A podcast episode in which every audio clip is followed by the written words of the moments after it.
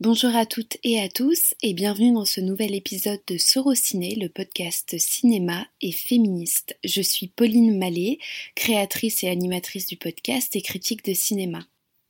Dans l'épisode que vous allez écouter aujourd'hui, nous avons accueilli Fanny Beuret, docteur et spécialiste dans les comédies musicales. Cet épisode a été enregistré lors du Smell Like Spirit Festival, le festival spécialisé dans les teen movies, qui nous a gentiment accueillis et que nous avons couvert. Nous vous invitons d'ailleurs à écouter ou à réécouter les épisodes que nous avons enregistrés. Avant de vous souhaiter une bonne écoute, je tiens à vous présenter euh, mes excuses pour la qualité sonore. L'épisode n'a pas été enregistré euh, dans des conditions absolument euh, remarquables. Toutefois, les propos de Fanny sont vraiment très intéressants et fascinants. J'espère que cela vous plaira quand même. N'hésitez pas à nous suivre sur les réseaux sociaux et à partager et à commenter et à étoiler cet épisode. Je vous souhaite à toutes et à tous une excellente écoute et à très vite pour un prochain épisode. Through nothing new. Fire away, fire away. Ricochet, you take your aim. You can sing. Do. How high does your belt go? My what? Oh my god. You have to audition for the Bellas. I can't concentrate on anything you're saying until you cover your jump. Just consider it. One time we sang backup for Prince. Butt is so tiny that I can hold it with like one hand. Oops. Oh, seriously? I am nude. You were singing Titanium, right? You know David Guetta? Have I been living under a rock? Yeah. That song is my jam. My lady jam. That's nice. it is. The song really builds. Gross. Can you sing it for me? Dude, no, get out. Not for that reason. I'm not leaving here until you sing. So. Bonjour à toutes et à tous et bienvenue dans ce nouvel épisode de Sorociné, le podcast cinéma et féministe. Euh, Aujourd'hui, j'accueille une intervenante, une spécialiste des comédies musicales. Elle va se présenter tout de suite. Euh, bonjour Fanny, est-ce que tu peux euh, du coup te présenter? Bonjour, alors euh, je m'appelle Fanny Doré et je travaille sur la comédie musicale euh, américaine. Euh, moi, je fais ma thèse sur la comédie musicale hollywoodienne classique et j'enseigne le cinéma euh, dans diverses universités parisiennes. D'accord. Comment, t'es, euh, comment la, la comédie musicale est devenue ton, ton- ta spécialité et, et ton envie de, de recherche? Alors, bah, parce que je suis tout simplement une grande fan de comédie musicale depuis toujours, enfin, surtout depuis l'adolescence. Et euh, j'ai euh, fait de la danse, j'ai fait des claquettes, des chants de théâtre. Et c'était pour moi la, la forme la plus enchanteresse du cinéma. Je suis vraiment venue au cinéma en fait par la comédie musicale. Et euh, bah, c'est un peu comme une pratique de fan, je pense, de faire une thèse sur un objet qu'on adore, mais ça permet aussi de garder un peu la distance critique nécessaire par rapport à son objet. Euh, Tu parlais justement d'un premier film qui t'a peut-être donné envie. Est-ce que tu peux nous citer Est-ce que tu as un premier souvenir de cinéma de comédie musicale? Oui, je pense que comme beaucoup d'autres euh, cinéphiles et fans de comédie musicale, mon grand souvenir de, classique du genre et qui m'a donné envie d'approfondir le genre, c'est Chantons sous la pluie. C'est pas très original, mais c'est vraiment le film un peu révélation voilà, vu quand j'étais ado et que qui a fait naître un amour qui n'a pas cessé depuis. Euh, Je ne l'ai pas aujourd'hui on est au Smells Teen Spirit Festival qui est, euh, qui est dans sa programmation de sa quatrième édition déjà, euh, insère euh, la comédie musicale qui est, un, une vraie branche du teen movie au final. Comment tu perçois la comédie musicale à travers les, les adolescents et, et vice-versa? Alors, je pense que la comédie musicale, enfin le teen musical, hein, ce qu'on peut vraiment appeler comme un sous-genre de la comédie euh, à part entière, c'est quelque chose de très ancien qui pour moi date vraiment des années, euh, au moins des années 40, euh, avec toute une série de films qui sont produits à l'époque en fait pour s'adresser aux adolescents, donc des films avec et pour des adolescents, qui ont pour star à l'époque donc Mickey Rooney et Judy Garland. Et en fait, dans tous ces films qui sont absolument tous les mêmes, en fait, pour citer les titres, c'est Babes on Broadway, Babes in Arms, c'est Strike Up the Band, il y a vraiment une trilogie euh, comme ça, c'est tout le la même intrigue. C'est deux, euh, plutôt un groupe d'adolescents qui va devoir monter un spectacle avec les moyens du bord, et évidemment, ils vont rencontrer de nombreux obstacles, mais arriver à triompher de tous ces obstacles. Et donc dans ces, dans ces musicals, on retrouve des choses qu'on va retrouver directement dans les teen musicals d'aujourd'hui, à savoir apprendre à se débrouiller en groupe, apprendre la solidarité, la solidarité notamment devant l'adversité, euh, mettre en musique cette solidarité et euh, aussi avec des euh, places ménagées comme toujours pour les stars qui arrivent à briller mais au sein du groupe. Une problématique qu'on retrouve, je pense, directement dans ce qu'on a aujourd'hui, que ce soit dans les films de danse, je pense au Step Up, enfin la saga Sexy Dance, ou encore à, la, trilogie Pitch Perfect. On a vraiment une parenté entre cet ancêtre du musical et ce qu'on a aujourd'hui. Euh, tu, parles de, Pitch Perfect, euh, qui est euh, ce film, enfin cette, trilogie de films musicals, où justement c'est une, sororité en fait qui, va naître devant nous et qui va se lier tout en chantant. nous, chez Sorociné, évidemment, on parle des femmes dans le cinéma. Est-ce que tu pourrais développer un petit peu comment les femmes, enfin en tout cas la place qu'ont les femmes dans les, dans les films musicaux? Euh, bah, si on prend l'exemple de Pitch Perfect, euh, c'est euh, assez emblématique, il me semble, parce qu'on va avoir le passage d'un modèle un petit peu unique de féminité. Peut-être je resitue le, propos du film pour les éditeurs qui ne seraient pas exégètes de Pitch Perfect. Le Perfect, c'est l'histoire d'une chorale universitaire. Et en fait, au tout début de la trilogie, il y a un problème, c'est que les, Bellas, donc c'est les filles qui participent à cette chorale, Bella, c'est contraction de Belle et de Acapella, parce que c'est une chorale Acapella. Et donc au tout début de la trilogie, les Bellas ont un problème parce qu'elles n'arrivent plus à recruter de nouvelles membres euh, consécutivement à petite mésaventure qui leur est arrivée l'année passée. Et en fait, euh, elles vont devoir faire groupe à partir de, euh, différentes candidates qui vont donc vouloir intégrer la, chorale. Mais au début, il n'y a pas vraiment d'alchimie entre toutes ces nouvelles chanteuses en fait, qui ne se connaissent pas encore. Et en fait, ce qui va se passer, c'est que par rapport à l'ancien groupe, euh, et qu'elle tente de reformer, l'ancien groupe, on avait des euh, filles qui étaient vraiment identiques, euh, tant en termes de, physique que de façon de chanter, alors que là, le nouveau groupe, donc les, héroïnes auxquelles nous, spectateurs, on va s'attacher, et eh ben on a une grande, grande gamme d'individualité, à la fois en termes de, physique, d'origine ethnique, puisqu'on a des, qui, enfin des, chanteuses qui ont la peau noire, qui sont euh, asiatiques, alors que c'est très très blanche dans, la première version du groupe. Et, euh, et euh, aussi en termes de style en fait, parce que chacune va avoir un petit peu sa spécialité. Et pendant ce premier film, qui pour moi est le meilleur de la trilogie, enfin comme souvent on va dire dans les suites, pendant ce premier film, on va vraiment avoir cet apprentissage du fait de fonctionner ensemble, de faire spectacle ensemble et de euh, tirer parti des différences euh, entre, les, différentes chanteuses et euh, de s'enrichir mutuellement. Donc ça peut sembler un peu niais et non aussi, mais ce qui est assez fort dans Pitch Perfect, je pense, c'est que c'est vraiment illustré par le chant. Parce que le chant a cappella, bah, c'est ça en fait, c'est chacune va faire une note, chacune va faire un, rythme aussi, certaines, certaines, vont faire les notes, en fait, certaines vont faire les rythmes, et de l'ensemble des différences vont, euh, va se produire une alchimie enrichissante pour le groupe. Donc, pour moi, c'est très intéressant Pitch Perfect parce que ça euh, met au centre hein, cette question de la sororité et de, euh, et, de comment vivre ensemble quand on est des femmes. et, ça, dénote un peu, quand, tu expliques Pitch Perfect, j'y pense, ça dénote un peu avec les films musicaux classiques, West Side Story par exemple, ou même Grease, où on a vraiment des stéréotypes de femmes. Euh, l'époque n'est pas la même, bien sûr, il faut recontextualiser.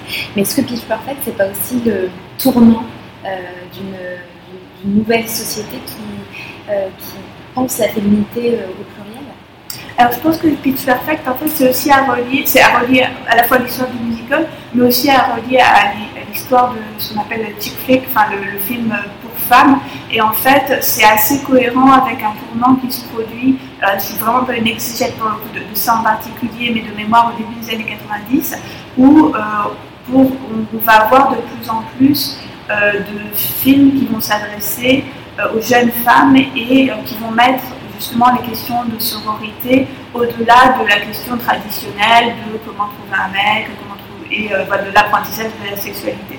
en fait, à partir d'un moment où Hollywood va vouloir s'adresser spécifiquement aux jeunes femmes, on va plutôt mettre en avant ces thématiques-là plutôt que les thématiques traditionnelles hétérosexuelles qui en effet pour le coup imprègnent le film musical depuis, euh, depuis ses débuts. Hein.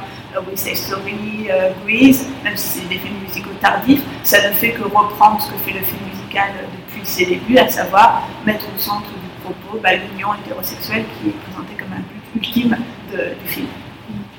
Euh, cette, union hétérosexuelle, elle, elle, imprime le personnage féminin. Très souvent, le personnage féminin, c'est son seul but mhm. et, euh, et, il n'existe que par ça. Est-ce que tu as des exemples de films musicaux qui justement déteignent, euh, enfin, dénotent plutôt avec ça ou pas du tout? Oui.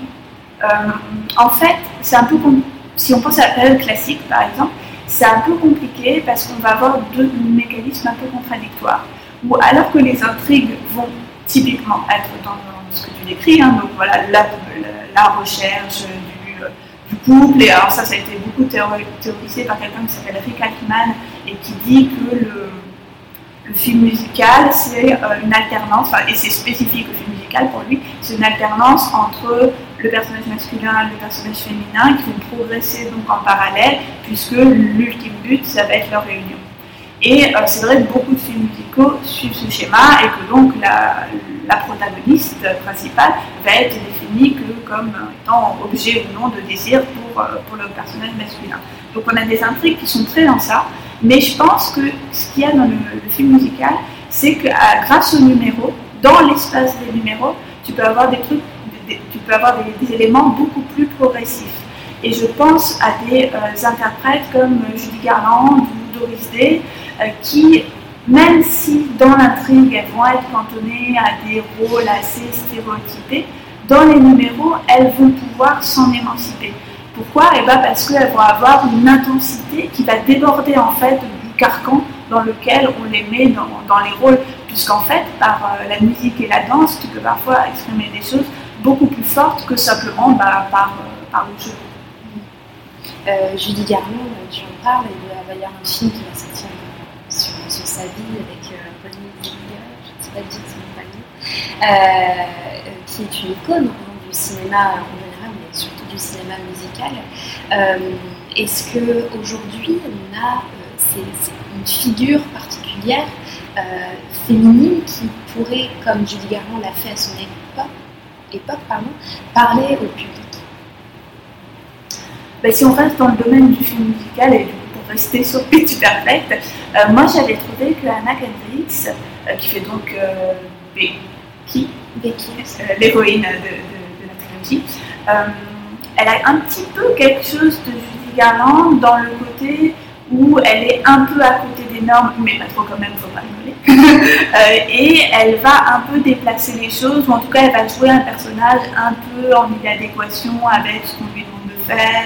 Donc il y a quelque chose dans le, petite insurrection, on va dire, que, que, peut véhiculer les numéros musicaux, euh, qu'on retrouve, il me semble, chez Anna Kendricks. Après, c'est moins une méga star que Julie Garland à son époque, donc évidemment la comparaison est un peu hasardeuse, mais euh, c'est ce à quoi ça me fait penser. On va parler d'un film que j'ai vu quatre fois au cinéma et qui m'a enchanté, c'est La La Land, qui a été une espèce de, revival pour les comédies musicales. Dans ce coup, Hollywood, euh, depuis, a fait euh, euh, The Greatest Showman, ce genre de film. D'ailleurs, Spielberg prépare un remake de West Side. Donc on a vraiment l'impression que, la comédie musicale connaît un, espèce de nouvelle essence. La La Land, quand même, un et, tu m'arrêtes si je me trompe, mais espèce de, euh, modernité qu'elle insère au sein de la comédie musicale, tout en restant très classique. On, le voit, il y a une espèce de grand respect et de, euh, grand amour en fait pour ce genre, euh, et à la fois ce couple dont on parlait, qui finalement a un happy end un peu particulier. Oui, tout à fait. Euh, je pense qu'effectivement, la, langue, c'est avant tout peut-être euh, quelque chose de très respectueux du cinéma classique, enfin de la comédie musicale hollywoodienne classique. Hein. Je pense que c'est peut-être avant tout une déclaration d'amour à la comédie musicale hollywoodienne classique. C'est vrai que là, on n'a pas de happy ending, sans vouloir spoiler qui que ce soit. ah, moi, je trouve que c'est quand même un happy ending. Ah ouais? Ouais. Parce que, bon, on se permet d'en parler. Euh, c'est vrai qu'ils ne finissent pas ensemble, désolé, je pense que tout le monde l'a vu, sinon voyez-le. Mais euh, euh, finalement, ils suivent ce qu'ils ont envie de faire.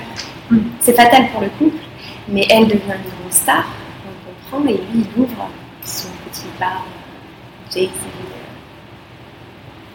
c'est vrai que c'est assez rare en fait dans la comédie musicale qu'on autorise chacun à poursuivre indépendamment euh, sa passion, parce que l'idée c'est de réunir euh, dans le couple et dans le, le nuance musical les deux protagonistes. Chazelle a cette fatalité aussi de la passion ou la, enfin, la vie personnelle ou la vie euh, professionnelle on voit à travers ses films. Donc c'est vrai que c'est assez cohérent avec ce qu'il a fait avant. Et après, je ne suis pas totalement sûre sur le côté modernité de euh, la Enfin, pour moi, c'est avant tout nostalgique et c'est pour ça que j'attends quand même de, voir ce qui va être produit par la suite si on peut vraiment parler d'un nouvel âge d'or de, la comédie musicale parce que là, ça m'a semblé avant tout euh, un retour sur le cinéma classique. Même si, évidemment, on, dit en termes d'histoire, on, décale un petit peu. Oui, c'est vrai que j'en parlais. Je parlais de modernité en termes de, personnages plutôt. Mm. C'est-à-dire que cette notamment le personnage féminin qui, euh, qui, ne qui, ne laisse pas tout tomber pour cet homme mm. qu'elle aime. Il y a cette scène déchirante où ils disent qu'ils s'aimeront euh, toute leur vie. Et puis, euh, quelques minutes après, on a cette scène où elle va dans le café dans lequel elle a travaillé pendant très longtemps. Et puis, d'un seul coup, ça devient, c'est elle la star. Et, je, voyais plus cette modernité mm. sur ce personnage en particulier qui n'abandonne pas tout, en tout cas son monde ne tombe pas autour de l'amour qu'elle porte à cet homme. Après, moi, ce qui m'a un peu gênée dans La La Land, c'est plutôt euh, euh, des aspects de leur relation. Alors peut-être du coup c'est une bonne chose que finalement ils ne, soient pas ensemble, mais euh, je trouve qu'il a quand même une posture assez, si, si permet ce, logique, mansplainante, notamment sur la question du jazz, enfin d'une scène en plus que je pense qu'elle a été pas mal remarquée, hein, dans, le, bar, dans le bar, où en plus de lui expliquer ce que c'est le jazz, il parle par-dessus des interprètes afro-américains. voilà, il y a quelque chose d'assez vraiment problématique dans cette séquence, moi qui m'a un peu. Euh, en plus, il explique euh, à un moment donné à John Legend que c'est maintenant. enfin, bon, ceci dit, John Legend après lui explique que maintenant il faut se moderniser, il ne faut plus voir le jazz comme avant, mais lui il lui explique euh, ce que c'était le jazz, et je pense que John Legend est bien placé pour savoir ce que c'est le jazz. C'est vrai qu'il y a, il y a la langue n'est pas parfaite, même si je l'aime énormément, hein, j'ai un, recul euh, assez nécessaire là-dessus. Euh, la La Land, c'était en 2017 déjà, ou 2016, je ne sais plus. Euh, comment tu vois, toi, le futur de la comédie musicale? Est-ce que justement, avec une espèce de, veine pitch perfect, avec beaucoup de femmes, des femmes qui se révèlent à travers le chant, la danse, qui sont parfois aussi exutoires?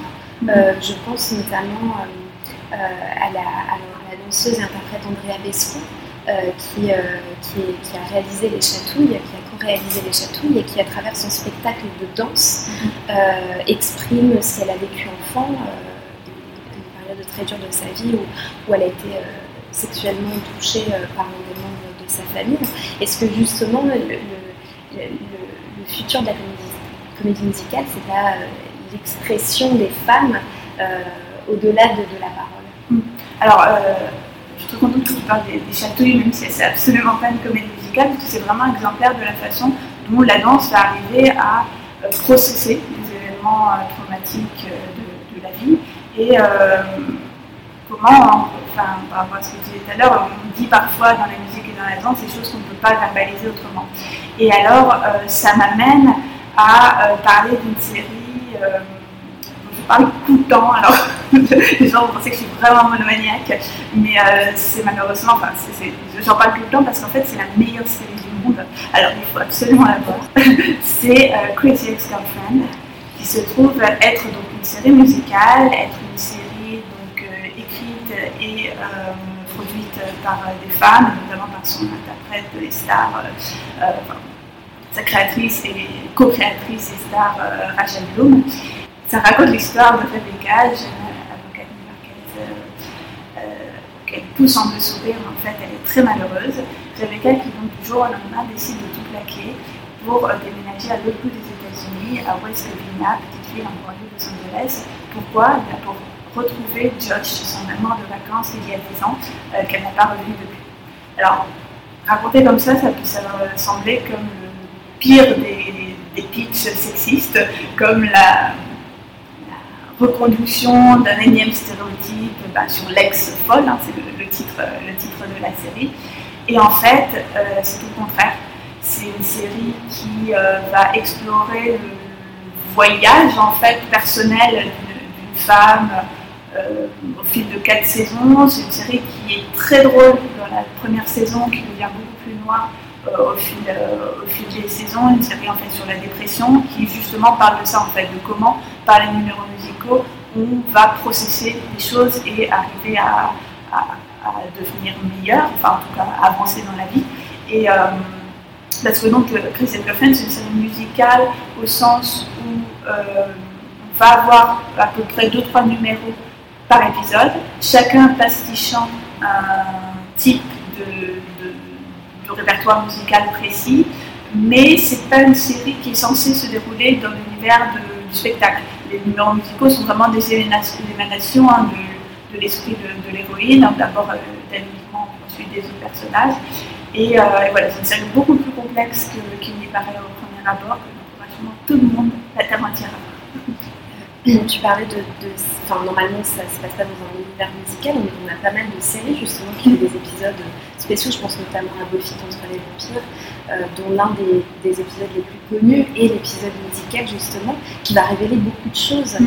euh, sous son aspect un peu ovni comme ça qui débarque dans la série pense que personne s'y attendait quand on a, allumé, la télé et qu'on a vu Buffy chanter, on s'est dit que se passe-t-il euh, en, réalité, comme tu dis, ça va dépasser euh, des choses qu'on peut dire, qu'on peut faire. Euh, je pense à une autre série dont on a beaucoup parlé aussi, qui s'appelle Tuka Inverti, qui est sur Netflix, c'est une série animée qui, via le dessin, va imager des choses, mettre, mettre des dessins sur des mots qu'on peut dire.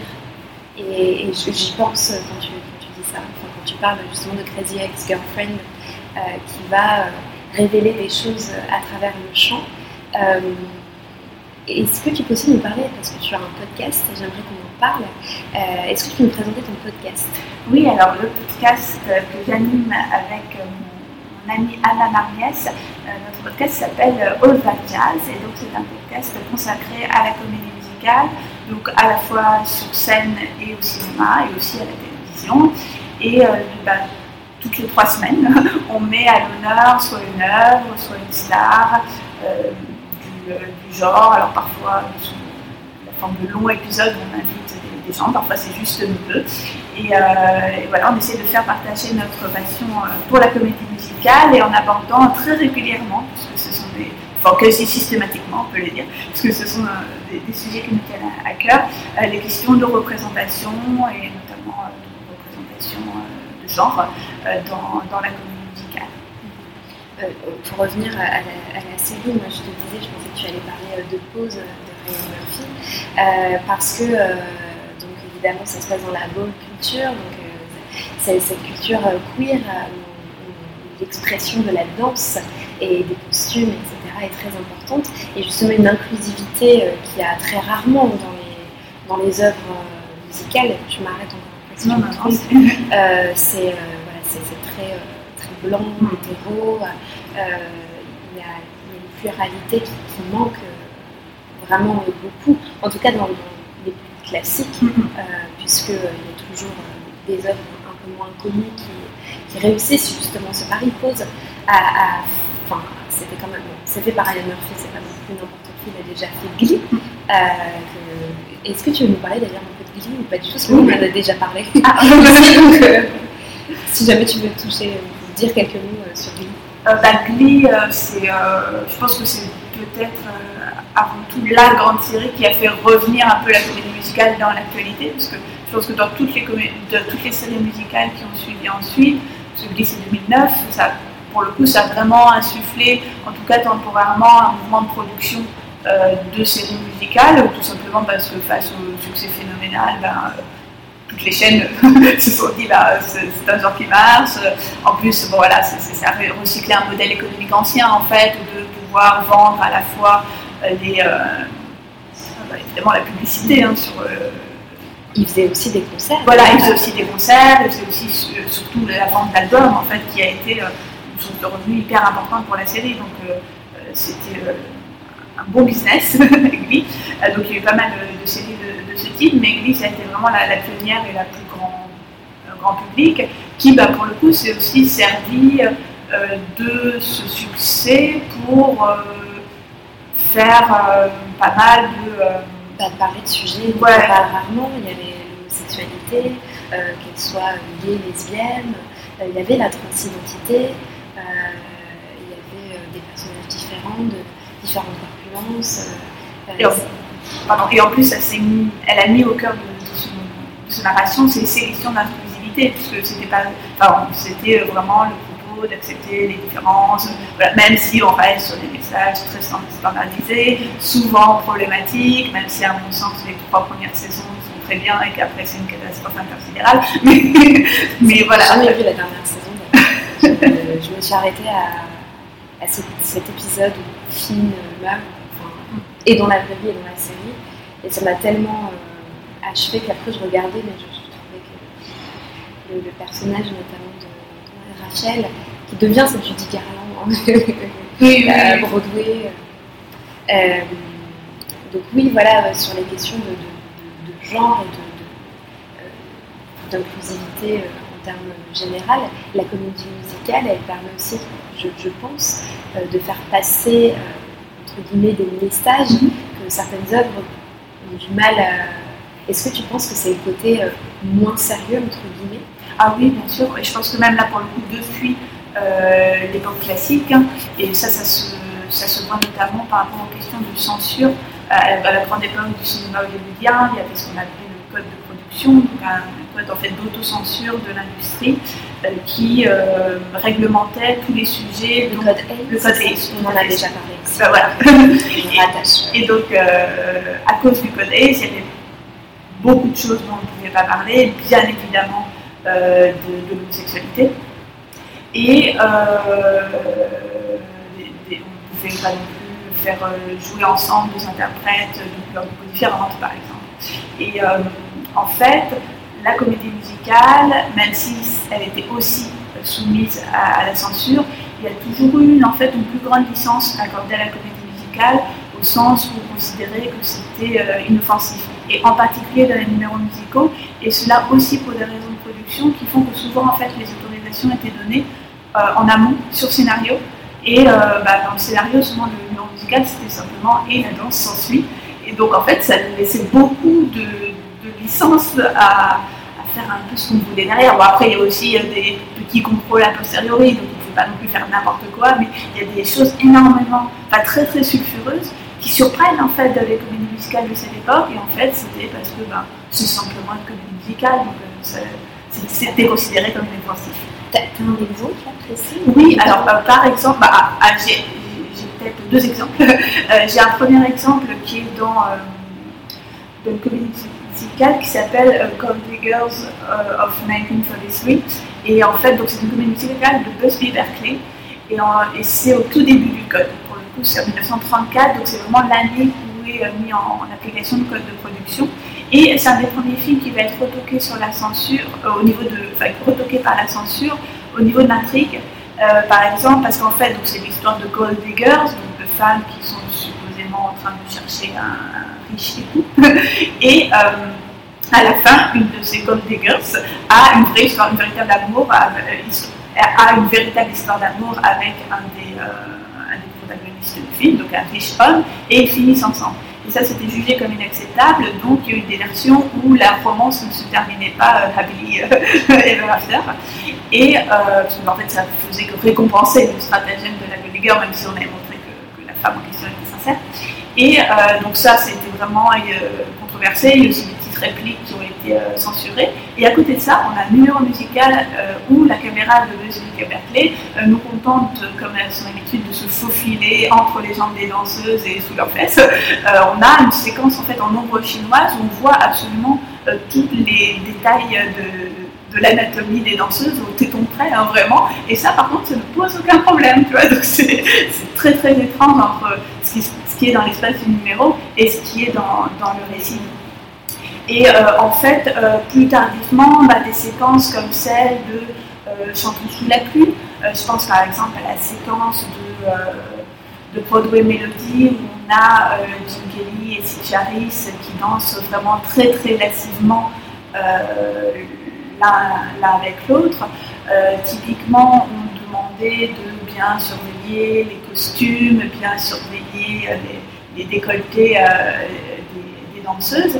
Et pourtant, cette euh, danse extrêmement euh, suggestive est quand même passée. Bon, là, on était en 52, donc le code s'était quand même un petit peu assoupli, mais euh, en fait, dans la danse, il y a des choses extrêmement lascives et sensuelles qui se passent, mais ça, le, code n'y fait pas attention.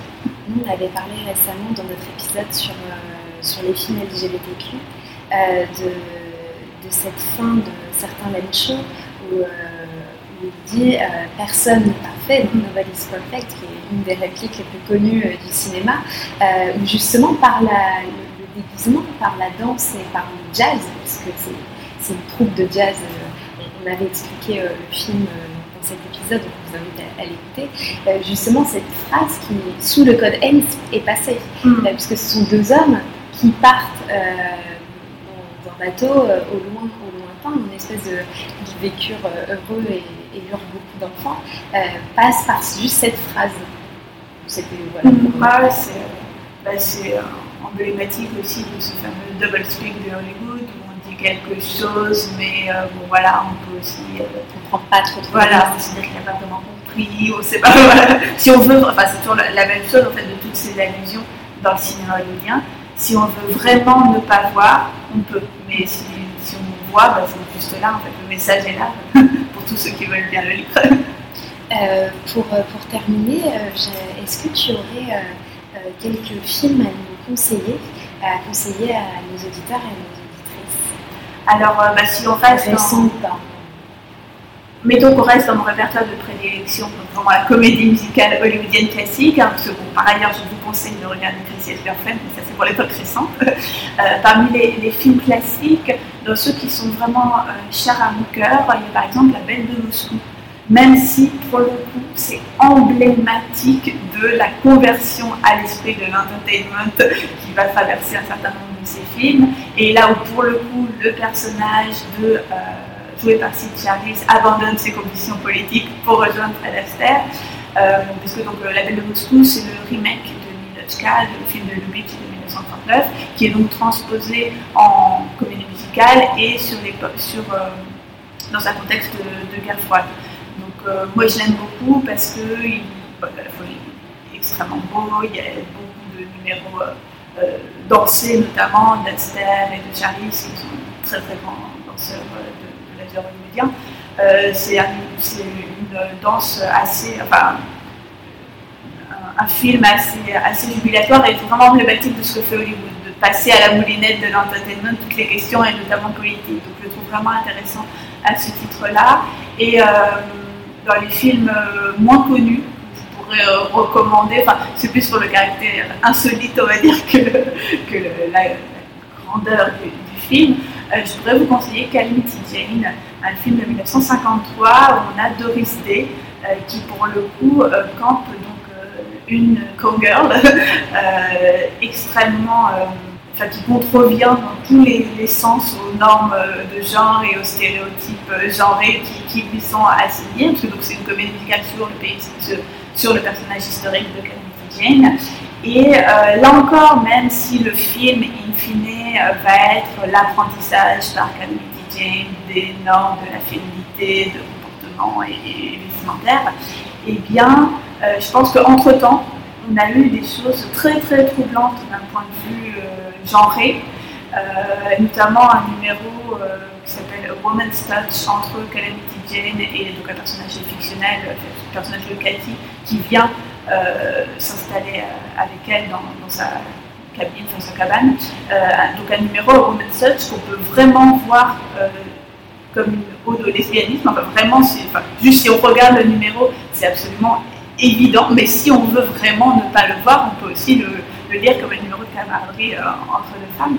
Mais, euh, mais voilà, Karen Kitchen, un, un film que j'aime beaucoup. D'ailleurs, la chanson finale, Secret Love, euh, à l'époque, est devenue en fait une métaphore du placard en fait sur le fait de, voilà, d'un amour secret. Parce que moi, à l'époque de Ruth, elle avait aussi un grand, une grande aura de la communauté lesbienne.